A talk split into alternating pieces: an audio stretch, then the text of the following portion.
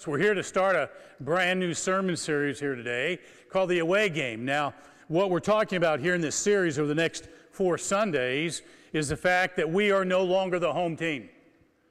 Christianity is no longer the home team in this world and in this culture. Okay? We are the visiting team. So today we start with that message, the visiting team. And we're going to look into Scripture and see how God uh, takes the opportunity to teach us and shape us and mold us so that we can be effective for Him in a world that's pretty hostile. Okay? But before we do that, let's pray together, okay? Father in heaven, I want to thank you, Lord, for the privilege of being here, for the opportunity to uh, spend some time in your word. Father, for the opportunity to uh, be taught through your Spirit. And so, Father, I pray that uh, you'll help us to hear what we need to hear to see what we need to see, and then, Father, apply those things to our lives. And I pray, God, you'll help us. Help us, Father, become more like you. Thanks for Jesus, in whose name I pray. Amen and amen. Now, I've done research over the last few weeks about some of the most intimidating places to play if you're a visiting team headed in to play the home team. And uh, on those uh, scales, you see all kinds of places brought up. But what I did was I put all those together and came up with basically the top five of intimidating places for visiting teams to play in those stadiums. And so, number one is we found this one. Uh, this is IU Assembly Hall in Bloomington, Indiana. Yeah, yeah. Very intimidating place to play. Now, I've been to games down there, and uh, in fact, I sat one year uh, just two or three rows behind the team on the sideline, and man, you could hear everything. Some things you didn't want to hear, and um, you, you, I mean, the crowd on the other side is right on top of the floor. It's loud, it's raucous, and the visiting team has a tough time playing there. That would be one of those top five on all the lists I read about. Now, here's the second one Cameron Indoor Stadium, Duke University. Now, if you've never been there or never had a chance to go to a game there or even watched a game uh, at Duke University, Cameron Indoor Stadium is unbelievable because the student body seats are right on the sideline across from the benches. And those students can actually touch you if you're taking the ball out of bounds. Now, they're not supposed to, and they don't. But boy, they can scream in your ear, and it's pretty intimidating to try to carry out what the coach is trying to have you do if you're on that sideline trying to do what you're supposed to do for your team. Here's the third one uh, Notre Dame Stadium, Notre Dame University. Amen to that. Praise the Lord, okay? One of my favorite places I've ever see a game. Uh, I've always been an Irish fan since my high school days. Two years ago, my old college roommate, Bart, and I, uh, both Irish fans, uh, went up to a game. And uh, man, we got to be there early. We got to hear the band play, hear the glee club sing all the great songs, and then watch the team walk from the administration building over to the stadium to get dressed. They're all in suits, ties, I mean, it was unbelievable experience. And then when you walk into that stadium, there's this aura of Notre Dame football and tradition. And um, anyway, it was a great day. We enjoyed it. Pretty intimidating for the other team uh, to come and do that. But that's Notre Dame Stadium. Next one, Michigan. University of Michigan in Ann Arbor, Michigan. Uh, this stadium, listen now, this stadium on a game day holds 107,501 people. You think that didn't get loud? You think that doesn't get raucous from the home team? If you're the visiting team, you can really tell you're on the road, okay? But the number one stadium that, that I checked out and came up in the top five on every single list was this one Lambeau Field in Green Bay, Wisconsin. Man, I'm telling you, that place, the older part of it before it was renovated, that Lambeau Field was hard to play in. The crowd is loud. It could be snowing. It could be freezing rain. It could be sleet. It could be the frozen tundra, you know, that you're playing on. But the thing that makes us the most intimidating stadium to play in is this the Cheeseheads. Their fans are called the cheeseheads. And they wear these wedges of cheese on their head. And, and for a visiting team to see 50,000 people with cheese on their head, that's intimidating, okay? That's intimidating. So those are intimidating places to play. But what about the church? What about the church? I mean, think about the church. In the year 350 AD, it's estimated out of 60 million people on the face of this earth that 56.5% of those people were Christians. 56.5%. Well over half of all the people alive in that day in 350 AD, they were believers, they were followers. Historians conclude that. Today, in the year 2021, it's estimated by those who follow religions around the world and those who take up the stats and do all those things, it's estimated that less than 33% of all people are Christians. And that's of every single brand and kind and everything else you could pull. My guesstimate is that we're somewhere around 25% of people in this world who believe in Jesus. We are no longer the home team. Christianity is the visiting team in this world.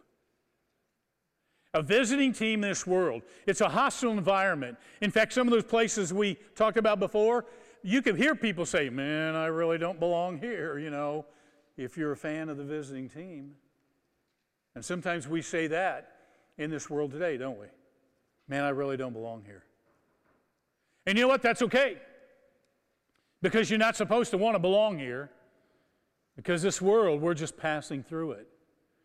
And this is not the place where we consider home. But here is where we need to be. And so today, I want to take a look at what we can do in order to live out our lives for Jesus and to be on that visiting team and yet do what God calls us to do in this hostile world. Okay? I want you to take your Bibles or your devices and I want you to go to 1 Peter. That's late in the New Testament. And once you find 1 Peter, I want you to find the second chapter. We've already read some of those verses today. John had us do that. But I want to take you from verse 11 down through verse 21, and I want us to take a look at the three encouragements that we receive from the Apostle Peter that'll help us live our lives in this hostile environment we call the world. Okay? Beginning in verse 11, 1 Peter 2. Now, dear friends, I urge you as aliens and strangers catch that, in the world to abstain from sinful desires which war against your soul. Live such good lives among the pagans that though they accuse you of doing wrong, they may see your good deeds and glorify God on the day that He visits us. Now submit yourselves for the Lord's sake to every authority instituted under men, whether to the king or supreme authority or to governors who are sent by Him to punish those who do wrong and to commend those who do right. For it is God's will that by doing good you should silence the ignorant talk of foolish men. Live as a free man, but do not use your freedom as a cover up for evil. Live as servants of God. Show proper respect to everyone. Love the brotherhood of believers, fear God, and honor the king. And slaves, submit yourselves to your masters with all respect, not only to those who are good and considerate, but also to those who are harsh. Hmm. For it is commendable if a man bears up under the pain of unjust suffering because he is conscious of God. But how is it to your credit if you receive a beating for doing wrong and you endure that? But if you suffer for doing good and you endure it, this is commendable before God. Now, to this you were called because Christ suffered for you, leaving you an example that you should follow in his steps. Hmm. Three encouragements we received today from the Apostle Peter. Three encouragements in these passages that'll help us to live in this world as a part of the visiting team, but a part of God's team. And number one is this live a good life. Look back at verse 12. It's real simple. He says that you're to be considered an alien and a stranger in this world. Now, notice the Bible doesn't say he wants us to be strange. That's not what the Bible says. We're to be strangers in this world. In other words, not conformed to what the world's doing. Not giving in, not caving in, not being caught up in those things of the world. And in fact, it's basically telling us that we have to live in the world, but we are not to be of the world. Okay? The Apostle Paul wrote it best in Philippians 1 in verse 21. He said, To live is Christ, but to die would be gain. Now, what he's saying there is that as Christians, as believers, if we're following Jesus and we die, we pass on, we get to go to heaven. Thumbs up. But the key is to live is Christ. In this world, we're to live like Christ. We're to be Jesus to those around us. We're to live like Jesus would have lived in this situation. To live as Christ and to die would be gain. Now, I think sometimes we look at that and we say, How in the world can that get done? I want you to know that, that in this situation, we are in a, in a purposeful situation where we need to see, uh, people need to see Jesus and not us. They need to see Jesus in us and not us, not you. Okay? We need to live it out for Him. We need to do what He's called us to do so that we're the example to the rest of the world. Bob Russell recently, in an article I read, wrote these words. He said, I'm convinced a healthy church in the future will not be a seeker friendly church, but a dramatically counter-culture church. Without question, the church that pleases God is a church that courageously believes and behaves differently and is not conformed to the pattern of this world. Romans 12 and verse 2. I agree with him totally. I mean, there was a day and age, and I think it's still true, that we need to be seeker friendly. I get that. I understand that. But I believe in a world where we're no longer the home team, we are the visiting team. We got to take a stand for Jesus and we've got to stand up for Him. We have to be firm in our faith and not conforming to this world. We need to be counter to the culture, and that will draw people toward Him. That's what we're asked to do. And you know why He asks us to do that? Because people are watching. People are watching us. People are watching what we do, how we live, what we say, where we go, what we decide is okay? You know, are you there? Have you said things like this? Eh, that's not so bad. Or, everybody does it. Really? Do Christians do it? Do followers of Jesus act like that?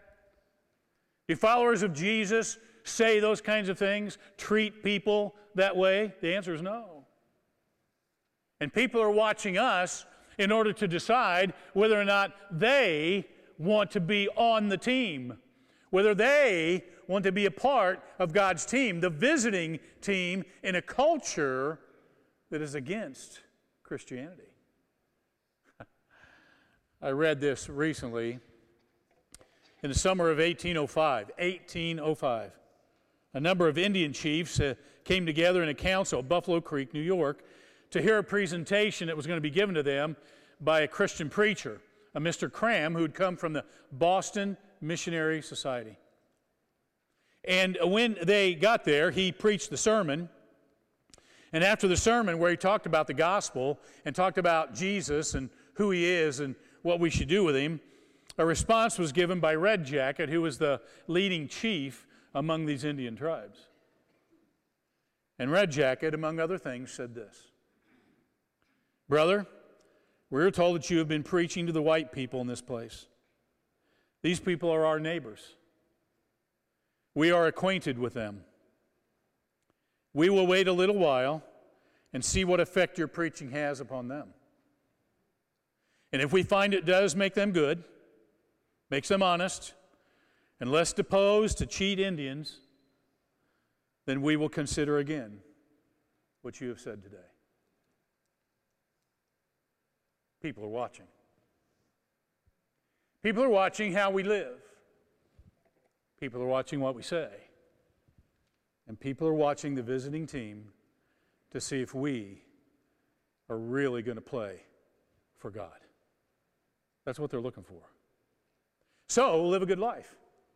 If you live a good life, you set the example for other people and you bring them toward Jesus. The second encouragement you find is found in verse 19. Did you see it down there? Where it said you need to bear up under pressure.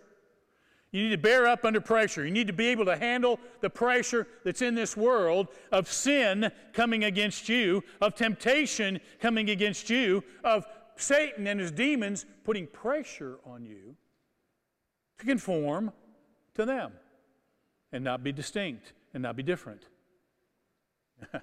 you see, we use this phrase in athletics and sports world called putting pressure on the quarterback. Pressure in the quarterback. And uh, every defense wants to pressure the quarterback. They want to give him uh, uh, as much pressure as possible in the pocket because when he's in the pocket getting ready to deliver a pass, if he's got free and clear view, if he's got an easy time, if he's got more than four seconds to throw the pass, the defense is doomed. Because he can read the routes, he can see the defense, he can check off to other receivers. And so when a quarterback takes a snap, whether he's in the pistol or the shotgun formation, when he takes that snap, you can count 1001, 1002, 1003, and a good quarterback will have the ball out of his hands at 1003 or hereafter. Why? Because you got pressure coming. Now, these days, different from when I played the game, these days, instead of having defensive ends, they have specialists. They now call them edge rushers, okay? And they specialize in putting pressure on the quarterback. Now, the one thing I see about that that's different and hard for the defense is that sometimes they're so focused on getting to the quarterback, a running back runs right by them, they never see him. But their job is to put pressure. Their job is to come up on that quarterback and pressure him so that he doesn't have a clear view of the field or he gets hit and he has to throw the ball away and those kind of things. That's their job. What do you think the job of Satan is against the team that plays for God? It's to put pressure on us, to give you opportunities to mess up, to give you opportunities to do and say and be things that you shouldn't be. And so Satan is going to make sure that you have plenty of opportunities with a lot of pressure in order to mess up for him. But you know what? We've got some help. You don't have to do this on your own. You don't have to face that kind of pressure on your own. You don't have to do that on your own. I want you to see some scriptures here that they'll help us see that we've got help. Colossians 1:27. Remember Christ in you. He's the hope of glory. Ah, I've got Jesus in me. I've got help when the pressure comes. The next one, Philippians 4:13. I can do all things through him, through Christ who strengthens me. Ah, I got help. Jesus in me. And Galatians 2:20. I've been crucified with Christ, and I no longer live, but Christ lives in me. The life I now live in the body, I live by faith in the Son of God, who loved me and gave himself for me. I've got help. When the pressure comes and it gets to be too hard, I know I can turn to Jesus. And that's why the scripture says in verse 19, bear up under the pressure. You don't have to do it on your own. You've got Jesus with you. He's going to help you do that, and you're going to have the opportunity to make good on the visiting team and let the visiting team be seen in a good light in this hostile environment. Now, I think it's important that you understand that the church today is failing to do that. And we're the church, right? We're the church. In an article written by Ken Idleman, my preaching professor at Ozark, that's been many moons ago, but, um, but Ken Idleman wrote an article recently and he said there's five kind of churches in our culture today. Number one, there's the seduced church. Now, that's a church that is compromising and, and blending the edges and, and giving into the culture, and they're condoning things that, uh, for example, like same sex marriage, abortion, euthanasia, universalism, liberal theology, and more. And the seduced church is harming God's team because they're, they're not looking like Jesus to the culture. Then he said there's the secluded church. That's a church that gets really, you know, afraid of what's happening in the culture. So they just draw inward. They don't do anything. They don't, they don't say anything. They, they just seclude themselves and stay to themselves and do nothing. That's not what God intended for the church. The third church is a static church. The static church is a church that says, well, I'll tell you what we're doing. We're waiting for Jesus to come back again. And they sit around and they wait and they wait and they wait and they wait and they talk among themselves and they don't do anything in the culture. And then there's the segregated church, and that's the church, he says, that, that looks at the world and says, you know what? We got to do something about this. And so they bunch up and they get together and they become warriors for God and they take the Bible out and they beat the culture over the head and expect the culture to respond. That doesn't work either. So, what does work? It's what Ken Idleman says is the maximum impact church. And he writes these words instead of seeing the culture as a battlefield and Christians as warriors, those in the maximum impact churches see the world as a mission field and Christians as missionaries. The Maximum Impact Church believes true change results from influencing the culture, not battling it. And the Maximum Impact Church is committed to loving God and loving people. It understands its partnership with Christ in the, com- in the accomplishment of the Great Commission, sharing the message that Jesus came to draw all men and women to himself and to make them disciples. I agree with them. A maximum impact church, a church that's a visiting team in a hostile culture, and yet we're playing for Jesus. And we're going to tell the culture who He is and what He can do for them and how they can have salvation and then go to heaven if they follow Jesus Christ. That is bearing up under pressure. That is taking the pressure that Satan wants to put on us and putting it back on Him. That's the second thing. That's the second encouragement. Here's the third one follow Jesus. Did you notice verse 21? He just simply says, Follow Jesus. If you're going to have an impact in this world and the visiting team is going to make a difference, you got to follow Jesus. Why? Because Jesus is our pattern. He's, he's the person we should pattern our lives after. Now, when I grew up in Kokomo, Indiana, uh, we, we got four TV channels, and one wasn't very good. So we'll take it down to three. And on Sunday afternoons, I'd go home after church and we'd have lunch. And then on one of those channels, it's the only channel I could get football on, we could get the Chicago Bears. That was it. Every week, you got the Chicago Bears against the Detroit Lions, Chicago Bears against the Green Bay Packers, Chicago Bears against the Minnesota Vikings. Paul. and every week, I saw the Chicago Bears and I fell in love. I mean, literally fell in love. Sorry, Walter Payton. I fell, I'm older than that. I fell in love with Gale Sayers. Gale Sayers was the epitome of a running back. Could stop and start and you know just flash. And I mean, I wanted to be like him. I wound up wearing number 40 in high school. That was his number. I wanted to be like him. After a game, I'd watch it on TV. I'd go out in the yard. I'd jump over the picnic table carrying a ball. I would jump over the hedges, maybe over the fence, stiff arm the dog. I mean, I would just, you know. I mean, I was just wanted to be like Gale Sayers, you know. I wanted to pattern my football playing after Gale Sayers. But you see, the Bible says that if we're going to be effective in this world as a visiting team, we need to pattern our lives after Jesus and follow in his footsteps and be who he is and be like Christ. That's what we need to do. Why? Well, because He can protect us. The Bible says He's a great protection as well, not just a pattern for our lives, He's the protection that we need. The Bible says He can protect us. And, and, and you know, in, in the NFL or any football game, a quarterback takes a snap, and if they're right handed, which most of them are, as they take that, their first step is this and they can see everything here, here, here, and here. But what, they, what cannot they see is here. That's what we call the blind side. That's the blind side. That's the left tackle. That's why in the last 15 to 20 years, they're paying left tackles as much money as almost anybody on the team. You know why? Because he protects the blind side of the quarterback. Now, you don't want that edge rusher coming around that left tackle and hitting the quarterback and knocking him out of the game, do you?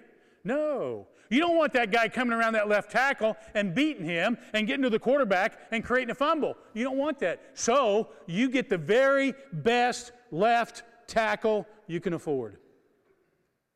And you hope and pray that he can protect your quarterback. You see, the Bible tells us that's what God does for us. He protects us. Let's look at some of the scriptures we find in the Old Testament. They'll help us see that. The name of, the Lord is a strong or fortified tower. The righteous run into it, and there they are safe. Ah, that's good. Go on. Psalm 61 For you have been my refuge, a strong tower against the foe, against the enemy. Go on. Psalm 62 One thing God has spoken, two things I have heard. Power belongs to you, O God, and with you, Lord, is unfailing love, and you reward everyone according to what they have done. And in Psalm 20, may the Lord answer you when you are in distress. May the name of the God of Jacob protect you. You see, our God's a strong tower. He is awesome. He is the only one that deserves that word. Now, I've told my class on Sunday mornings this, I'm going to tell you this right now. I don't use the word awesome for anything or anyone but God. Because when you say, man, wasn't that dessert awesome? That doesn't even come close to God. Okay? And you look it up in Scripture. The only time the word awesome is used is either in reference to God or to something He's done. Not to your 67 Impala, not to your good looking girlfriend, just God. So I save that word for Him. I don't use it for anybody else or anything else, just Him, because He is. He's awesome, He's powerful, He's strong, and we can run into Him and be safe. You see, God wants us to know that we can pattern our lives after Him, and that as we live out life in this earth as a visiting team, that He will protect us as we do so. We need to live for Him. Way back in my high school days, I played at Taylor High School, just outside of Kokomo, Indiana. Taylor Titans, uh, if you don't know, I have some Taylor Titans down here. My sisters are here today. Yeah. And um, Taylor Titans, and uh, I played football there, and our football field was designed so that after you played the game, as you came off the field, uh, the players, we'd finish, we'd greet the other team, that kind of thing, and then you'd come over, you'd cross over the track, and then there was a gate. And you pass through the gate, and when you pass through the gate to go to the field house to change, the crowd from the home stands was coming this way, and you were going to go this way. So, you know, most of the crowd was gone, but every once in a while there'd be people there, and you would greet them and say hi, moms and dads, and sometimes a girlfriend, and that kind of thing. So we had played a game at home, and we'd won the game pretty handily, and, and I was coming off the field, and uh, I noticed at the gate there was this uh, kid, probably, I don't know, maybe eight, nine, maybe 10 years old. And he's standing there, and he's watching the players come off the field, and he's got a program and a pen. And when I start to cross through the gate, he goes like this. I thought, yes, my first autograph, you know? no, I didn't say that. but I looked at him and I said, okay, yeah. And I took the pen and wrote my name, put number 40, and handed it back. And I said, there you go. Have a good night. And I went on to the field house. I'm sitting in front of my locker, probably 15, 20 minutes later, helmet off, finally got my pads off. I'm just sitting there trying to catch my breath. And um, one of the younger players who didn't get in the game that night, he's coming along, and of course, they don't even shower, you know. They didn't sweat. They, they run right out and go on their date, you know. And so he's come along and he stops in front of me and he says, Hey, I just want to thank you. I said, For what? He said, You know that little kid that you stopped and signed the program? I said, Yeah. He said, That's my little brother. And then he says this He said, He thinks you can do nothing wrong. He watches everything you do on the field.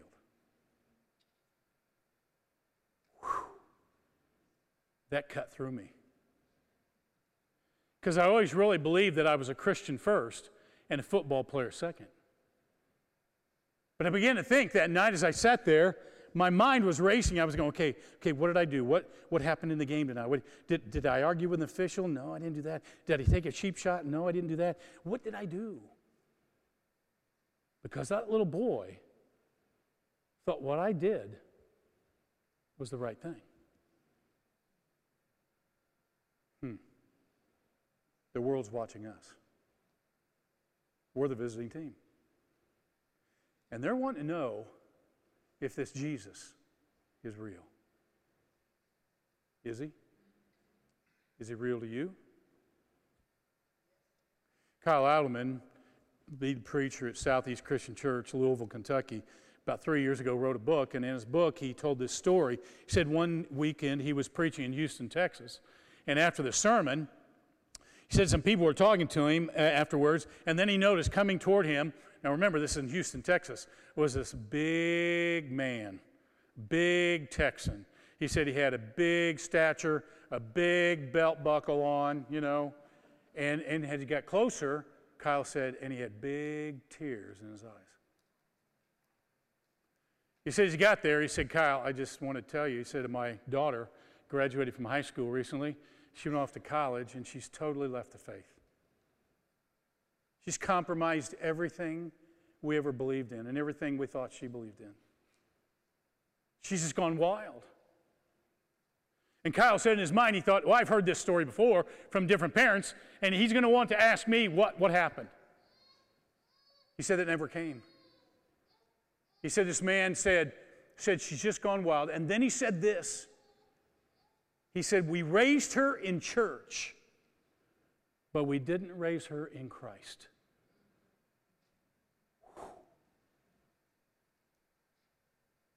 Oh, she knew the rules and regulations, but she didn't have a relationship with Jesus. And she knew when she was wrong, but she didn't understand the grace of God.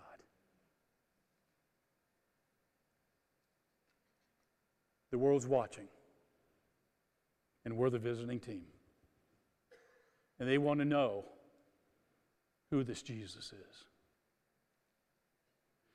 Verse 24 will tell you that we need to die to sin and live to righteousness. And then verse 25 is going to tell you that you need to return to Jesus, who is the overseer and the shepherd of your soul. And you see, there are some of you here today who think you've been living for Christ and you're on the visiting team, but you're doing more damage than you are good because you're compromising with this world. And there's some of you who've never come to Christ. You've never made that decision. You don't belong to Him. And yet you know deep down you need to. It's decision time at Chapel Rock. It's your opportunity to make a decision today. According to verse 25, if you think you're a believer and yet you've not been doing so well and you've been messing up, you need to return to the overseer of your soul. But if you've never made that decision before, if you need Jesus in you, and I believe we all do, then you can make that decision today. You can walk this aisle, you can give your life to Christ, we'll baptize you into Him, and you can start right now being on the visiting team. But let me remind you something just because we're on the visiting team, and some of us will be on the visiting team our whole lives. Remember this in the end, you're on the winning team. You're on the winning team.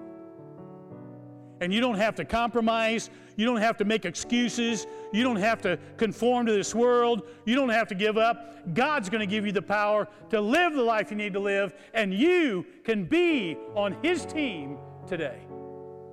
Today. But it's up to you. You get to choose. You get to choose. So I'm going to pray, and then we're going to sing. And while we sing, won't you come and make that decision for Jesus? Let's pray. Father in heaven, Father, uh, we live in a hostile world. You told us, Jesus, that the world's going to hate you, and so the world's going to hate us. That's pretty hostile. And Father, you told us that, um, that this world's going to be a rough place because this is basically the playground of Satan. But you didn't leave us alone. You gave us your Holy Spirit. You give us the power of running to you. You give us the, the strength that we find in our Savior. And so, God, we know we can do this. We can be on the visiting team and still make a difference in the lives of others. So I pray, God, you'll give us that ability. I pray that you'll feed that in us. And Father, if there are those here today that need to make a decision for Jesus, they need to come and, and, and submit to their Savior, then I pray they'll do that. There are some who need to come for prayer, some who need to come and, and surrender to you once again, some who need to come back to the overseer of their soul. And I pray that'll happen as well. We just pray, Lord, that you'll watch over this very time, decision time. I pray your Holy Spirit will be active in every single heart, that Father will respond to what you're calling us to do. We want to thank you for Jesus. And we pray in his name. Amen and amen. Won't you stand and sing with us? And as we sing today, if you have a decision to make, why don't you come forward?